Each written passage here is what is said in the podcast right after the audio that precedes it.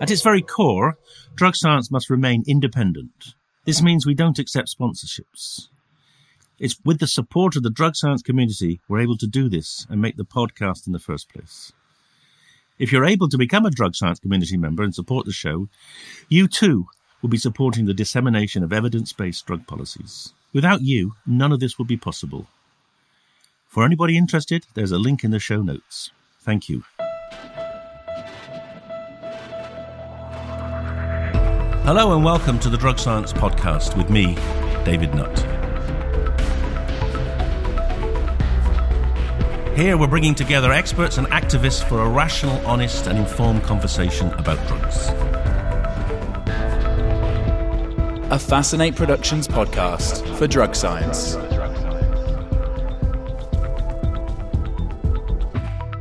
Today's guest is an unusual one for the program. He's a journalist called Mobeen Azhar, and he's prize winning documentary called Hometown, which is a, a, story of how he goes back to Huddersfield to investigate what, on the surface of it, looks like a, a police crime, a murder.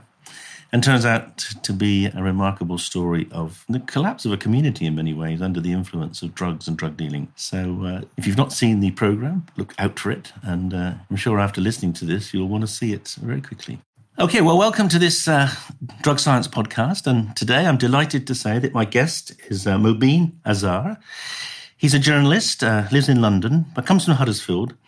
And during the course of the, our chat this afternoon, he's going to talk about a, a, remarkable experience that he put on video uh, when he returned to Huddersfield after a number of years being away and, and to explore issues which he thought were going to be simple and turned out to be very complicated because drugs were involved. So welcome, Mobeen. It's really lovely to be with you, Dave. Really is. Thank you very much for, for having me. Good. Well, I was, as I said, extraordinarily impressed with your documentary, and we'll talk a bit more about that in a minute. But give us a bit more of your background. Introduce people to yourself. You, you, you were born in Huddersfield, and then you left to become a journalist. Is that right? I was. Yes. Yeah. So I was born in Huddersfield. I'd say very kind of average working class family. I'm the son of immigrants. So my parents came from Pakistan in uh, in the late 60s. Dad was a bus driver. And then later they had a, a little corner shop. And yeah, I loved growing up in Huddersfield. Really, really loved it. And then as many people do, when it was time to go to uni, didn't go too far actually, just nipped across to Leeds. And then I began working. And with the world of work, I moved to Manchester. I kept kind of dipping further and further south. So I went to Manchester, across the Pennines, but then to Birmingham and then ended up in, in London eventually. And now London is home.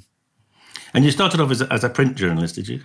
I did, yes. So when I was a student, I actually studied law. I did a law degree. And when I was doing that, I uh, worked on a very small community paper and it was uh, called Avaz. And Avaz is an Urdu word, uh, which means voice and it was a bilingual paper. So I'd do the English sections and then there was the second half was an Urdu language section and it was uh, community focused news. I had a great time doing it. It taught me a lot. And then after I'd done law, I studied broadcast journalism and then, then I began working. You always wanted to be a communicator, really, or certainly. Yeah, completely. I mean, it, it, in all honesty, though, I think I was very idealistic as a young, as many young people are, and I think I had this kind of vision of wanting to change the world, and I was very political. I was involved in lots of student politics and protest movements, and I think, kind of coming to the end of the law degree, I thought, okay, if I'm really going to have any kind of impact, I think my skill set is best used to, to storytelling.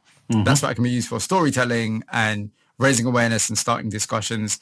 And that's when I thought, yeah, maybe I should be a journalist. And then, yeah, and I think I, I would like to think, Dave, that that idealism hasn't entirely left me. I'd, I'd like to think there's still there's still elements of ideal. I don't, you know, make no apology. I think idealism can be a really good thing. No, so, yeah, I was an idealist once. Yeah. Now, now I'm trying don't to sound so jaded, Dave. But I'm a lot older than you. but it's a tough, it's a very tough career, journalism, isn't it? It is. It can be, and it's quite cutthroat. And at the same time, those opportunities can be really difficult to come by and you're only ever really remembered for the last story you broke. So it can really feel like a treadmill uh, and it can feel like a constant chase. I have to say, I've been doing it for a long time. I've been doing it for 15 years. Mm-hmm. And for now, still today, I can hand on heart. I've actually got my hand on my heart right now. I can say uh, I still really enjoy the chase. So you're a freelancer, are you? Yeah, yeah. I was staff wow. at the BBC for about yeah. nine years. Then I decided, and actually, it was quite uh, difficult. They wanted me to move back up to Manchester. The whole BBC move to yeah, Salford yeah, happened. So that happened, and I just bought a place down in London, and so I thought, okay, this is really scary, but I left, and uh, that's maybe going back six six years. Yes, I think I've been in the business for 16, 17 years, maybe even now. Ridiculous amount. God, where's the time gone? But um, but yeah, I'm effectively a, a freelancer. Most of the stuff I do is still for the BBC, but uh, but I am I'm a freelancer. And it's mostly current affairs, or uh, did I understand you might have done some overseas stuff? Yeah, I do a fair bit of overseas stuff. Uh, it is mainly current affairs and it's mainly documentary. So whether that be, uh, I do lots and lots of Radio 4, but the, the documentary strands like Crossing Continents and Assignment. Uh, I do a fair amount of stuff for BBC Two, do a lot of stuff for BBC Three, but I, I worked in production for a long time. So I went from print to I've been a cameraman. I was a producer uh-huh. for a long time. If I can be uh, not humble for a second, uh, I, I won a, a, BAFTA as a series producer for my work behind the camera. So yes, yeah, so I feel like I've been in the industry and and seen it from lots of different perspectives. And that's so that's why the the Huddersfield documentary was so well put together because you you knew what it was all about. You knew from because it was you figuring it, but you, knew how to get the cameraman working right. I think so. I have to say as well, a lot of the producers that I work with and directors that I work with uh, since I have been doing in front of camera stuff, I love them. And I think they love me. We have a brilliant working relationship. But I think I can be quite difficult. And I can be quite difficult because I'm always thinking about everyone else's job. And I always have an opinion on how everyone is doing their job. So, uh, yes. You're the master of all trades.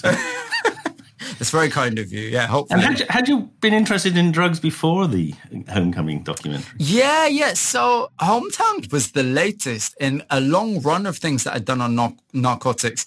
You, are probably aware of the um, work of a presenter called Stacey Dooley. Now, Stacey Dooley is a good friend of mine, and Stacey started years ago doing BBC Three documentaries and has since then just had a wonderful career. I made a film with Stacey about crystal meth in Mexico and LA, uh, which was an hour for BBC Three and BBC One.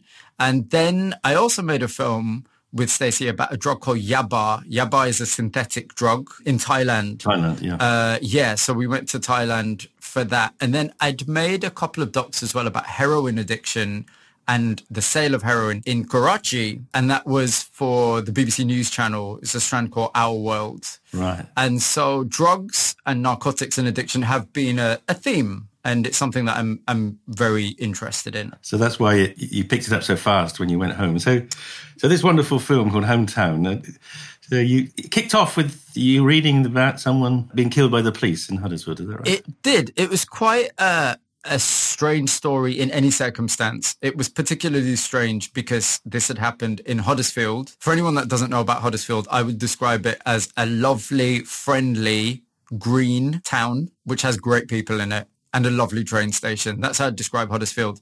And back in 2017, January of 2017, I remember the day quite well. My phone started pinging. I was getting lots of texts, lots of friends from Huddersfield were saying, have you seen the news? And then I started getting links to newspaper stories and they were saying, yeah, what, you know, turn it on national news. And I was thinking, why, why, what's happened?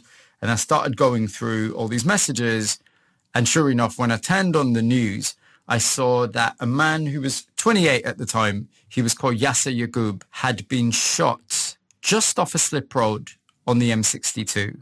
And it was known that he'd been shot by the police and he'd been killed and in the following 24, 48 hours, I continued to get lots of messages and lots of calls from people in Huddersfield, and there were competing theories. So some people were saying there was even at one point a reference to it possibly being terror related. Mm-hmm. Then people started saying he he'd been killed in a kind of premeditated operation. Then someone I remember them saying it was actually gangsters pretending to be the police and there were these competing theories. Yeah. And so I got interested in the story of this man called Yassar Yaqub. And so quite quickly after that, I reached out to his family and it was his father in particular. And Yassar's father invited me to Huddersfield. I see. Uh, And he invited me with in a very particular context. So he said, Mobeen, I want you to cover my campaign. And he was organizing a campaign at the time, which was called, and is still going, it's called the Justice for Yassar campaign. And Yassar's father described what had happened as an execution. Mm. So I remember he looked me in the eye and he said, the police executed my son. And he likened, and to this day, he likened what happened to his son as a kind of uh, a story about police brutality. He said it was it was it was about injustice, effectively. Mm-hmm, mm-hmm, mm-hmm. And so I was interested in that. Of course, I was interested, and I wanted to know what had happened. But quite quickly after that, Dave, there were rumors. Hang on, just hold that Yeah. point. One of the things that was fascinating about your series was how it was kind of real time, but you had to get a cameraman and everything up. You know, you had to get up there to Huddersfield and start making a film about you exploring this execution. And then, it, it, uh, how did how did you actually pull that together? What, what, what Sure. That's quite a, seems to be quite a big thing to do. Yeah, so I, this the starting point was I was going to write an article. Yeah. I was going to write a print article. Quite quickly into that process, and it was after the first conversation with Yassar Yaqub's father, who we'll call Mr. Yaqub. So quite soon after that, and quite soon after I started hear, hearing little rumblings of rumors, I thought this is going to be a bigger story. Right. I, I didn't at that point think this can be a series. I didn't know what format this would take. I thought it might end up being a news report. But I did then speak to my colleagues and then we spoke to the BBC and we said, this is something, I think we should try filming the actual process. I think we should try filming the unfolding of that story. And it was, I have to say, in program making terms, I'd say it was, uh, it's a bit different because as you'll know, a lot of TV and a lot of journalism now is done in quite a, a formulaic way where you kind of know the end before you've started. And this was very different to that. Well, that comes across, and that's what's what really remarkable because as the story unfolds and it twists and turns and it it, it grows and and uh, yeah. so you actually were quite fortunate that you had support to, to film it all the way through. I mean, that was that was great. Completely. And, uh, you know, there was a lot of support from uh, the people that I made it with and from the BBC. And I was really uh, backed in that. And that was a brilliant position to be in. And can I ask you, how long did it take from, from you know, the first? So uh, from the start to the end, it was in excess of 18 months. Wow. Yes. And a lot of that was to do with the fact that following this shooting, at the center of all this, there was actually a criminal trial that took place. And as you know, with criminal trials, they're often a start-stop affair. And this was one of those. Oh, I see. So you were going up and down to Huddersfield to film bits in between the rest of your, your. Exactly. I'd say the bulk of it was done in, in one, maybe six month, five month chunk, but I was going up and down over this 18, 19 month period. For those who are going to watch it, it's uh, it actually it's it, it, it races along. You never realise it. It's, it's, there was eighteen months of it. It was it, it bounces along on a tremendous speed. So you go to Huddersfield, you meet mister Yaqub.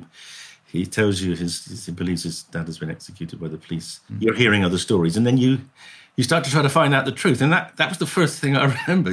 Getting people to talk about it was quite difficult, wasn't it? It was very difficult. So it's important to say Yassar Yaqub, the man that was shot, he's someone that was well known. He was rooted in the community. So lots of people knew him. But then I would bump into people, for example, who went to my school and they'd be very pleased to see me. And then they'd say, yeah, yeah, what are you doing in town? And I'd say, oh, I'm trying to find out about the Yassar Yaqub story, the guy that was shot near the M62.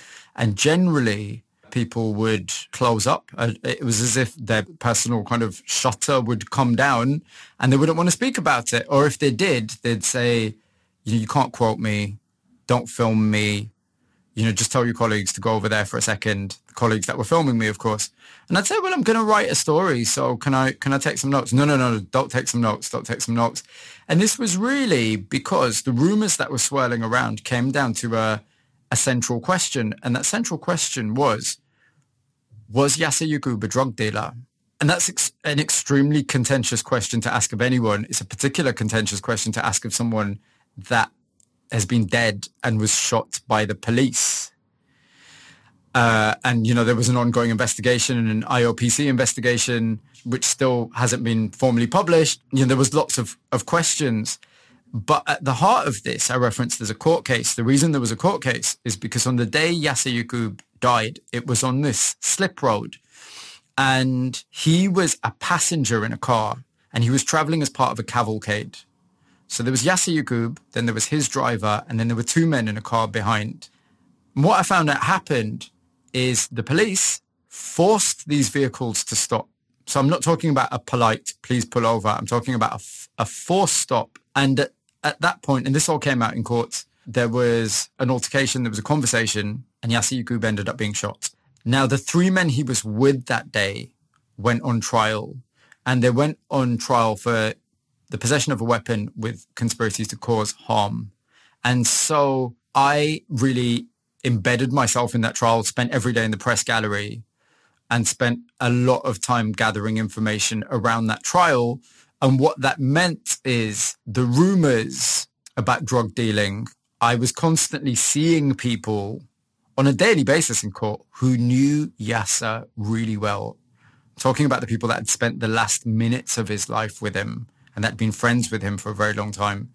And so I'd see those people, I'd see people they're associated with, I'd see his friends. That meant certain conversations could happen. And the more digging I did, the more I found out this was a much bigger story than I originally thought it would be. I mean, I know you, you described going back to Huddersfield and how it had changed. It used to be, it, it was much less open and, and in a sense friendly than when you left. Mm. And, and that part of that was because because you were asking the uh, the wrong questions, and people were mm-hmm. scared about giving the giving telling the answers.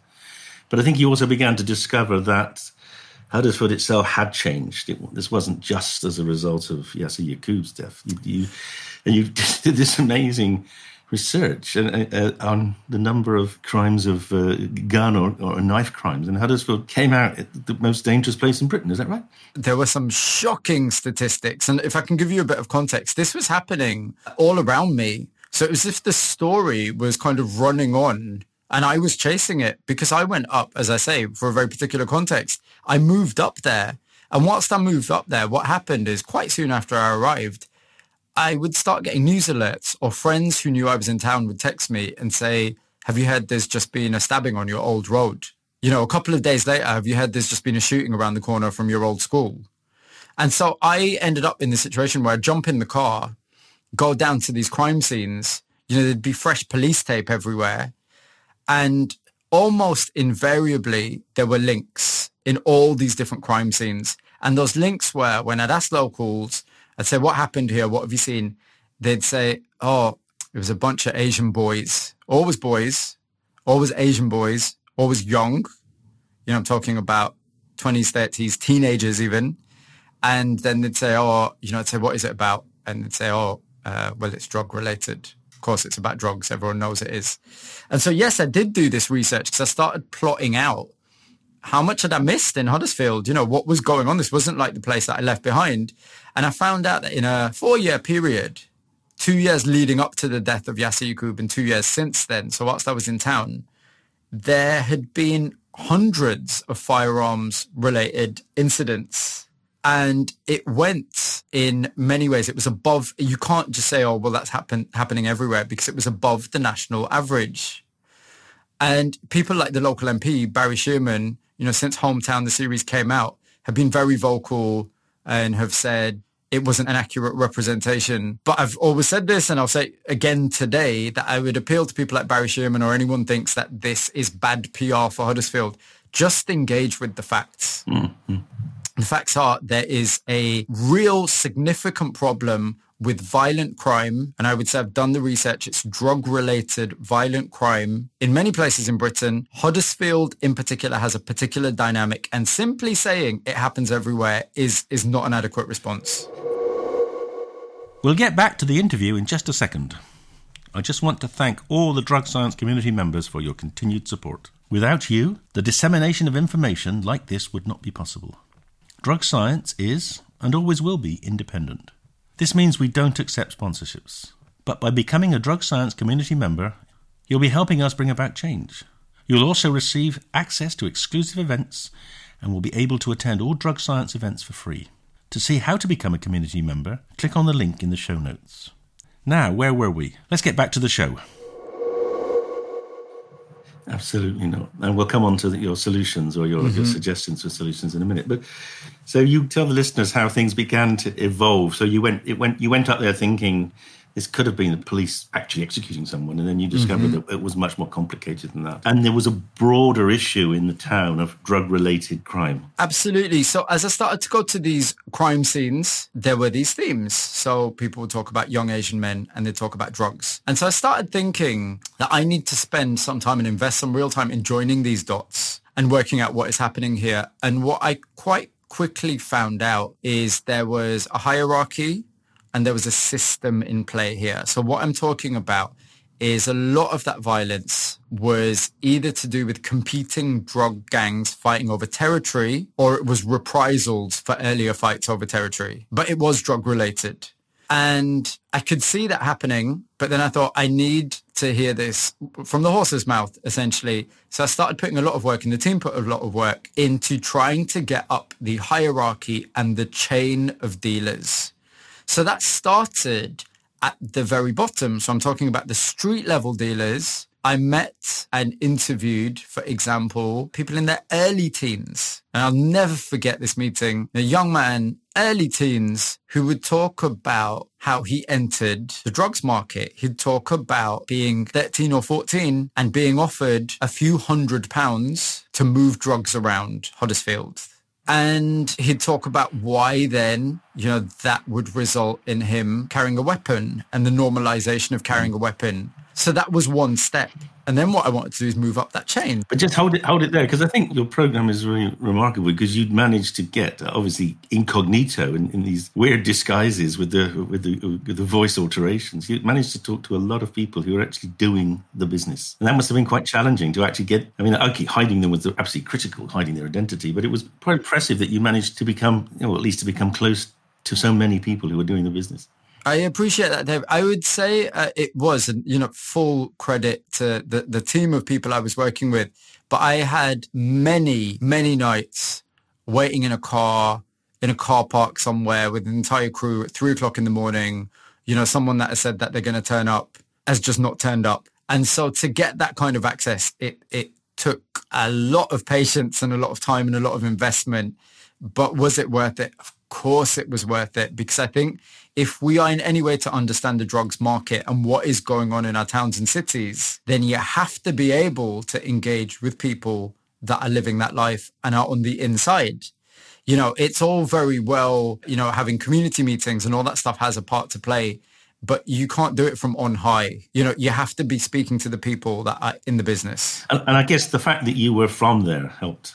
It did. I mean, it's really fascinating to me that when I would hang out on my old road where my house used to be, every single time I was there, sometimes I'd go just to get a cup of tea from a cafe.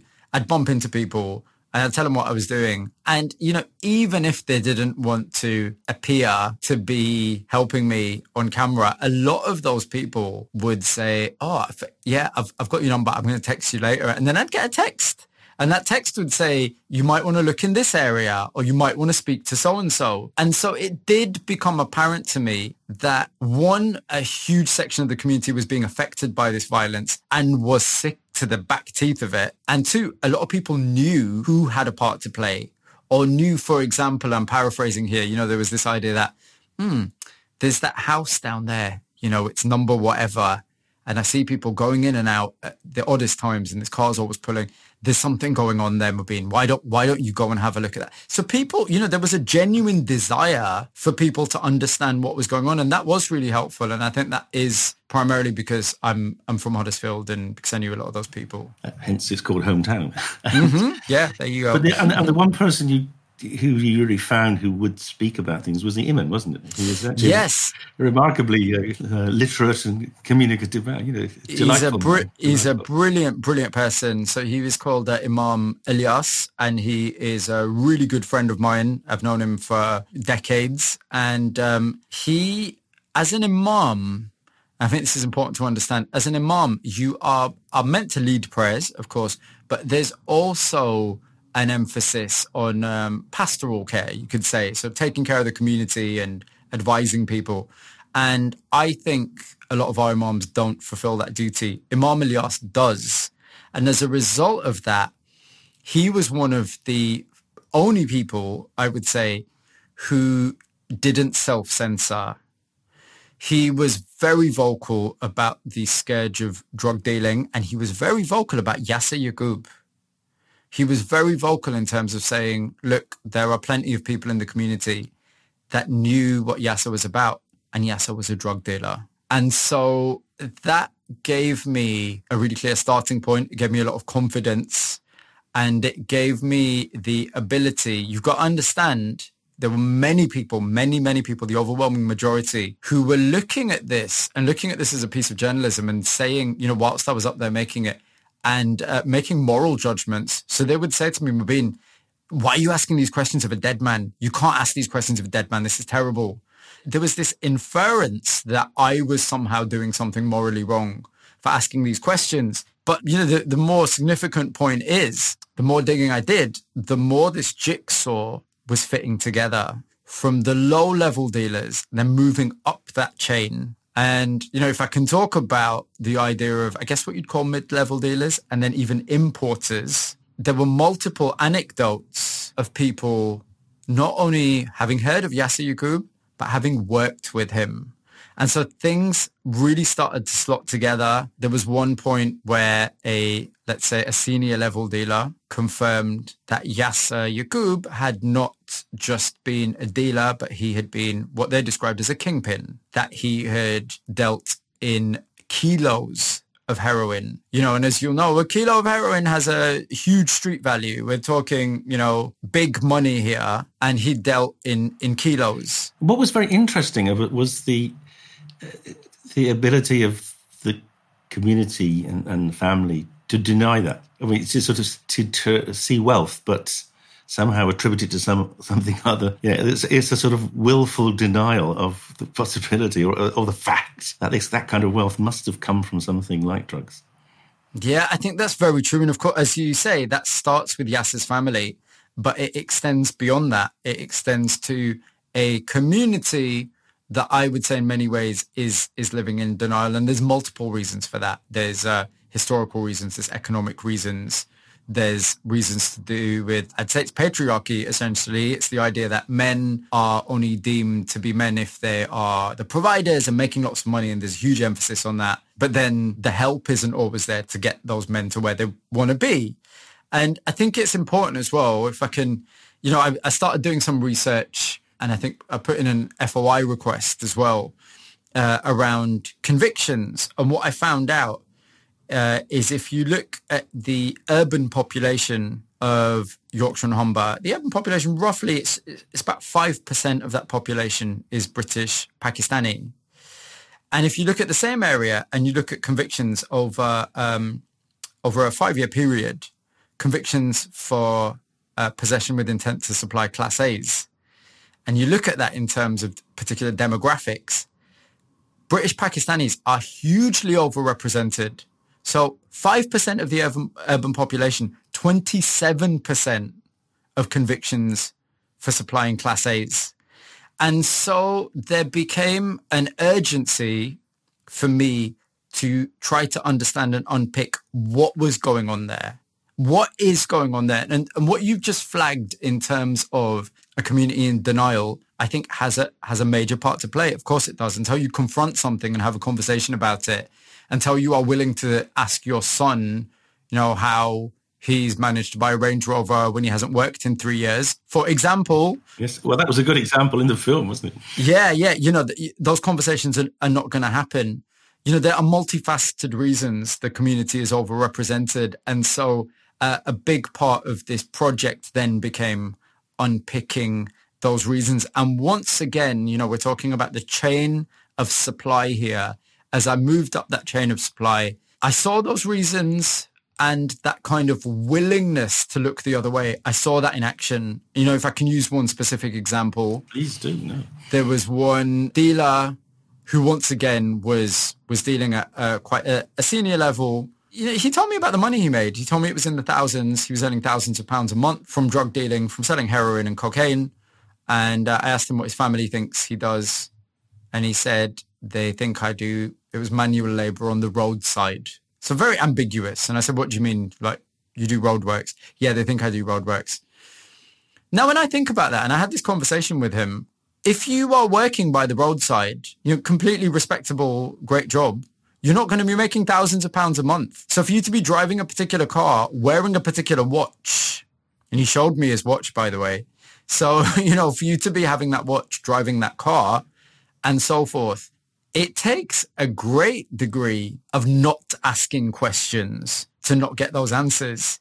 And when I really pushed him, it was fascinating to me. When I really pushed this particular particular guy, he said to me, he said, he said, well, my dad, I think he might know what I do, so he will never take money from me. So I give it to my brothers and sisters instead, and they will give it to my dad.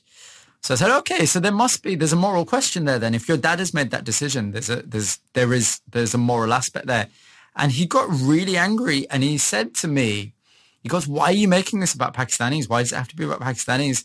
What about the white people that sell drugs? So I pointed out once again, and this is this is consistent in in in the whole series, that of course the majority of convictions for drug dealing in Britain, majority of perpetrators of drug dealing are are white and they are are men. That doesn't mean we should not be asking questions when they arise. And I thought the kind of moral, I would describe it as the kind of mental gymnastics that a drug dealer has to do to sit in front of me and say, yes, I'm selling drugs. I'm profiting off people's misery. I sell heroin to people, you know, who are extremely vulnerable. But I'm going to point a finger at you for asking this question. I thought was astounding. I thought it was absolutely astounding. I guess they have to practice that kind of deflecting attention from their own soul or mm-hmm. conscience or whatever. You know, it's something Perhaps. they have to do on an hourly basis. So they on an hourly basis, yeah. I, th- I, think I think that's very true. I was very interested in this, the this analysis that it was a, to some extent it was about providing for the family though, and and and the idea that if it may be one of the solutions would be to have better opportunities for them to provide in in legal ways. I, I, think that's absolutely right. And we do touch upon this. So, you know, I referenced masculinity earlier and this kind of very narrow, I'd say patriarchal view that, you know, men need to be making money and lots of it. And that's how their value is defined is not helpful. Also, historically, you know, what I know personally is Huddersfield and Yorkshire more broadly. We're talking about mill towns and we're talking about mill towns where a significant section, huge section of the immigrant population, my parents' generation, worked in those jobs. They worked in mills. My dad was a bus driver for a long time. Now you've got a situation where those mills, those industries don't exist anymore. Yes, you can still be a bus driver. Those particular industries, a lot of them have dried up. And I don't think within our communities generally, and I, uh, I, uh, this isn't a racial thing, so I'm talking about work, average working class white people as well. You know, there hasn't been the investment and we need to acknowledge that that historically a lot of these places feel, rightly so, I would say, they feel left behind. Yeah, yeah, the, the sort of analogies with Baltimore and, and, the wire came to me as that, mm. you know, the, the problems of, of, having a whole generation of pretty much unemployed young men. Is absolutely, you know, it makes drug dealing, you know, really in some ways, well, certainly not just appealing, but almost the only option for some people. Uh, and I think some people absolutely view it that way and of course, you know, we we can and we do, and I I do, I certainly do. I'll hold my hands up. I moralize, but at the same time, you know, I know. As I said earlier, you know, my parents were very average in terms of income and they lived very much that immigrant experience. I had the benefit of being the youngest of four children. Um, my brother and my sisters were bright and I think my parents really emphasized education. I remember, Dave, I remember my dad saying to me when we were very young, I remember him saying, if you don't do well at school, there's no point us being in this country. Interesting. You know, he, he said that. And I think, and my mom said that. And I think that was a brilliant thing for them to say because what it did is it provided a framework and a structure where not doing well didn't seem like an option. It felt self-indulgent. Let's put it that way.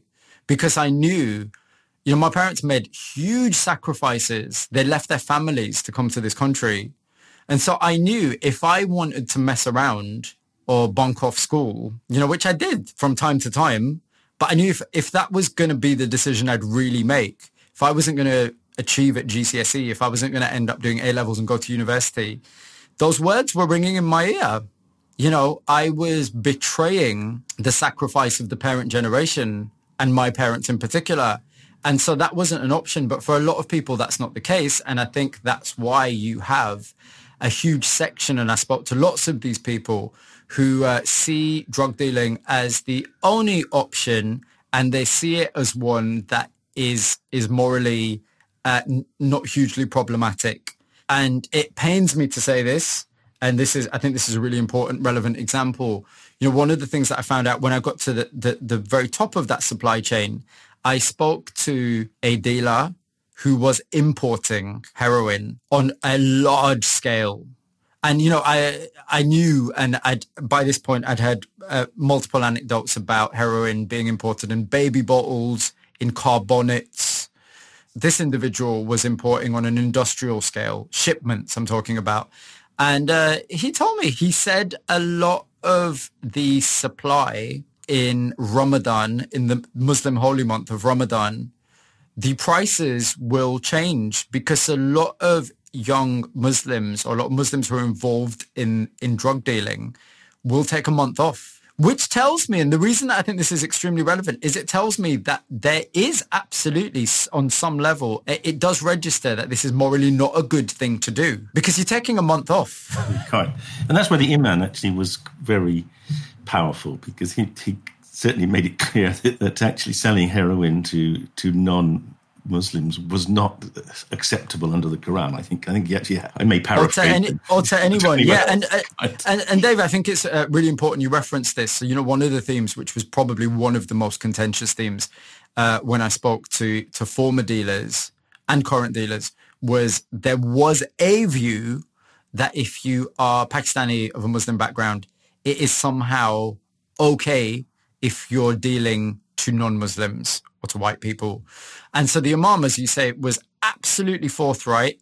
He would speak about this, and this is documented, it's in, in the series. He would speak about it to the congregation. He would say there is no ambiguity here. If you profess to have any kind of morality, if you profess to be Muslims, drug dealing is not an option and you cannot profit from other people's misery. Now, within the, the community and many of the people I met, it pains me to say it, but I think things were a lot less clear. And I did hear these justifications and I heard them consistently. You know, the, the other, the other consistent justification was if I don't sell it, someone else is going to. It went right through it, didn't it? You know. Yeah, if, yeah, completely. It, demand is there, so I, I, as you say, if I don't do it, someone else will, and I'm making a living, and I've got. If I don't do this, I won't be. Uh, I won't have a living. So, yeah. Well, let's um, let's get back to the story then. So you got to the court. Uh, you sat in court, which is not a very pleasant thing to do, day after day after day, and you discovered that that um, Yassar probably was a drug dealer, probably, uh, although he obviously wasn't convicted because he was dead. Um, but you, you you actually managed to work out what was going on that day, didn't you? Completely. So a lot of this came out of court. A lot of it came out of uh, witness testimony. There was a really significant kind of game-changing moment in court where a man called Mohsin Amin, who was Yassar's driver on the day he was shot, uh, in the dock, when asked about Yassar's life and what he did, he said, well, Yassar was a dealer. He was a drug dealer. He sold drugs. Those were the words. And so in court, it was established that Yassar Yaqub had indeed been a drug dealer. I did some digging. I found out that actually uh, Yassar had previously been part of court proceedings in a case where he wasn't convicted and the case collapsed, where he was charged with the same offense. So he was charged with possession of a mm-hmm. firearm with intent to cause harm. With this second trial, if he'd have been alive, he would have, with his co-accused, been charged for a second time. And that was really significant because his father would have had me believe that, you know, butter wouldn't melt melt in this guy's mouth and he'd never been in trouble with with the law, which just simply wasn't true. So it became established that he had indeed been a drug dealer. In court, it came out, and this was through the testimony of a police officer, that there had been information that Yassar was on his way somewhere and could potentially have caused harm to someone. And that's why the police had stopped his car. At the point that stopped his car, the police, as you'd expect, had explained who they were and asked everyone to raise their hands. At that point, it suggested that Yassar pulled out a gun. And the police officer who then ended up shooting Yassar said that he believed that he was at danger and the public would be at danger. And so he had to respond. And he responded by pulling the trigger and Yassar Yaqub lost his life. I will never overlook the fact that a, a man who was someone's son, he was also a father, he was a brother, he lost his life.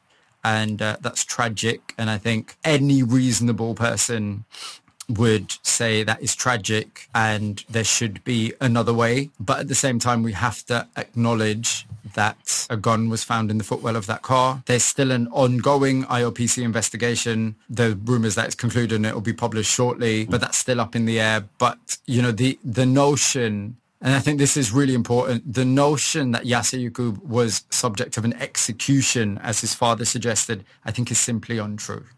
So you you kind of worked out, or the court eventually decided what had happened in, in terms of the, the police and the uh, the guns, etc. But you then were did a bit more digging in, and you tried to work out where uh, Yassar was going. And I think you, you found there was a kingpin. Was it, was it in Leeds or was it Bradford that he was going to visit? And, and this person was a very interesting uh, example of a dealer because he was someone who was not just a dealer but also a police informer. Yes, so uh, you're referring to a man known commonly as King Beggy. Yeah, you heard that right, King as in royal, uh, also known as Muhammad Nisar Khan, who then himself went on trial for murder. So unrelated to this story, went on trial for murder and was convicted, is uh, currently serving a, a very long sentence and is in prison. And so when I went back and through a, a, lot of continued research, I found out that these two men had met. So Yassar Yaqub and Beggy had met shortly before Yassar was killed. And actually, they say they had met about business. And Yassar's father to this day maintains that the meeting was linked to a car that had been sold. He always told me that Yassar Yaqub uh, was into buying and selling luxury cars. Now, out of the two men that met that day in a restaurant in Bradford, one of them, Yassar Yaqub, is now dead, and the other, Mohammed Nisar Khan, is uh, in prison for murder. And I think what this really illustrates and shows is that there is an entire ecosystem in Yorkshire. And it, it's really odd looking at it this way because you've got to understand that Huddersfield is somewhere that I had always associated with uh, kind of childhood memories and just good things and days out in the park and all that kind of stuff. Now I was looking at Huddersfield and looking at Yorkshire more broadly as this ecosystem of drug dealing, of people importing, selling, a whole chain of people. And Beggy and Yassar were both very much part of that. And what that meant and what it means now, and there's a real, I think there's a real urgency about this, and I've seen this, you know, since I've been back, is those two men are now out of the scene. And so when you have an established ecosystem like that, when you have people buying and selling drugs and people are removed, it doesn't just disintegrate. Of course not. What happens are people step in. People step into those spaces because there's a vacuum. And so what we've seen, and you know, we did two update episodes of Hometown. So there's two two new episodes. And so when I went back, and that was just earlier this year, I really saw the effects of that. So I saw how there were now new people competing for that that kingpin title in places like Bradford and Huddersfield and across Yorkshire. I also saw how that nurtured a culture of what I would call ultra violence. Yeah, absolutely. It was horrible that uh, the, the, the, filming of the person who was tortured and killed. I mean, not that we saw that, but I mean, the, just the descriptions were. Of course, and you know, I don't want to make anyone uncomfortable. I don't want to make anyone queasy, but once again, I sat in on a trial of multiple men, three of whom were convicted for murder. Uh, this related to a young man called Mohammed Faizan Ayaz, who was tortured over multiple hours and eventually killed. And once again, it came out in court that there was a drug dynamic here, that in fact, Faizan wasn't murdered by strangers. In fact, the people that murdered him in many ways had been his mentors. And I'm talking about mentors in terms of, I'll give you one example, is a, a, a video appeared on Snapchat of the, the very person that was convicted of m- the murder of Mohammed Faizan uh, teaching him how to quote unquote wash cocaine, you know, essentially when you turn uh, cocaine into to crack. And, um, you know, he was mentoring him. He was showing him what to do. And I think this is a really important bit of takeaway here for all of us as a society, but also for policymakers, is where you have a system whereby you've got multiple people competing at all levels. So yes, to be kingpins, but also competing at a ground level for particular turf. Violence and ultra-violence is currency. So what that means is you've got this kind of almost desperation and this culture of if I can outdo you, if I can do something that is more violent, more disgusting, more abhorrent, that is going to be spoken about, that is going to be heard about, then people will continue to fear me. And that fear is how a lot of these gangs thrive. Uh, you've got Neil Woods, who's uh, been another uh, subject of, uh, of, one of my podcasts. You, you got him in, and uh, yes, and he, you know, he's a remarkable man, and, and he, he, he told you this this the same story from when he was undercover and you know nearly lost his life in Northampton. It, we know Completely. that it doesn't work. We know that that's not the right way to deal with the drug problems because actually disrupting the market usually leads to more violence as people re-establish their control. Know. Yeah, I mean, I think Neil is someone that I've got a tremendous amount of respect for. As you say, you know, Neil's uh, perspective and experience as someone that had worked undercover over an extended period of time was every time the police take someone out, so to speak, whether that be through recruiting informers or whether it be through actually convicting someone, you know, we'll see these brilliant headlines. Of course we will. We'll see brilliant headline, uh, headlines about seizures, about, uh, you know, multi-million pound uh, drugs bust and so forth. What we don't see is that that just creates a vacuum and a space in which the next gang, and there's always a next gang. There's always the next gang. The next gang will step up to the plates. I remember Neil Woods, he used, he used this phrase. He said, uh, one of the competing gangs in the case he was dealing with, he believes they would have been rubbing their hands together with, with glee and saying, brilliant, the police have done a brilliant job for us, boys. Let's, let's get ready. It's, yeah. you know, it's what we've been waiting for. Get ready. Yes. Yeah. And I, I saw that in motion on, in the, in the streets of Yorkshire. I saw it in Bradford happening in front of my eyes. There was one other, uh, what I thought in some ways also very chilling discovery I made from your program, which is that above the top dogs are legitimate businesses that mm. are laundering large amounts of money and putting them into things other than drugs. So there's a, that, that's a moral problem. There, you know, there are very rich people in Britain who are rich because they are they conduits for drug money into into sort of legitimate money out there. I think that's absolutely right, and it's crucial if we want to understand this landscape because I think far too often we will we will talk about and we will discuss what I would describe as the the lower hanging fruit. And what we don't do is we think, and again, it's about this phrase that I use, it's about an ecosystem. Now, in order, and we see this in hometown, and I spoke to someone who was working at this level who on the surface of it, you know, has a has a profile, has friends, has a house, uh, is seen as an upstanding member of the community, and this person, most people would have have no clue that they had any link to narcotics. And effectively what, what they explained is a system whereby money is laundered, cleaned, however you want to say it. And so dirty drugs money gets, gets clean. You can't do that. And this might appear or come across as somewhat controversial. You can't do that with people unless people who have what would be deemed quote unquote legitimate businesses are willing to engage. I'd even say, and this this isn't in the series, but this is from a lot of the research that I did, and you know this is backed up with conversations that I've I've had consistently. You need lawyers, you need estate agents, you need people who are willing to take a cut and do a little bit of fiddling for you. And that that is all part of that ecosystem. Indeed. Well, I'll finish just on a more positive note. I, I like that the, towards the end, the I think the imams were working with the mothers and the female in the, in the women mm. communities to try to try to make them give them more authority, more empowerment in terms of, of actually bringing out their, their boys and helping them avoid this life. Absolutely. Yeah. And I think it's really, I'm so glad you raised this. I think it's very important to note that in every house that I set foot in, in every private conversation, even if families weren't willing to call the police or they weren't willing to talk about this stuff publicly, the mothers consistently would often hold their heads in their hands and they'd say to me, what am I supposed to do? I am desperate yeah. for this to end. So there is a willingness there.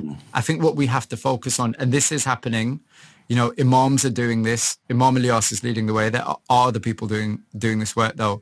What we have to do is we have to empower and be allies to people who are on the front line in every community where people are willing to raise their head above the parapet and are willing to start having this conversation. Those are the people we need to be backing. Absolutely. Well, look, um, that's been a, a, wonderful hour of conversation, Mobeen, and I want to thank you f- and your team because it's clearly a, you know, a seriously challenging thing to do. This uh, this real time documentary. So thank you for doing. it. If anyone's not seen it, it's still available on on um, on iPlayer. It's called Hometown, and uh, this is Mobeen uh, Azhar, who is the, uh, I guess, the star, the director, the funder. And thank also you. the communicator. Well, thank you so much for sharing, and thank you for the work you've done in illuminating what is a huge problem, not just in Huddersfield. Thank it's been a pleasure. Thank you so much. Well, that was a really uh, a, a remarkable roller coaster of a ride. A man going to his hometown and discovering that things are very different from how they were not that long ago. You know, he's only been away for about 16 years. So I hope you've enjoyed it. If you have, definitely see the series. It's called Hometown, and you can catch it up on the BBC iPlayer. Obviously, if you've enjoyed it, communicate these podcasts to your friends, share them, and ideally become a member of Drug Science.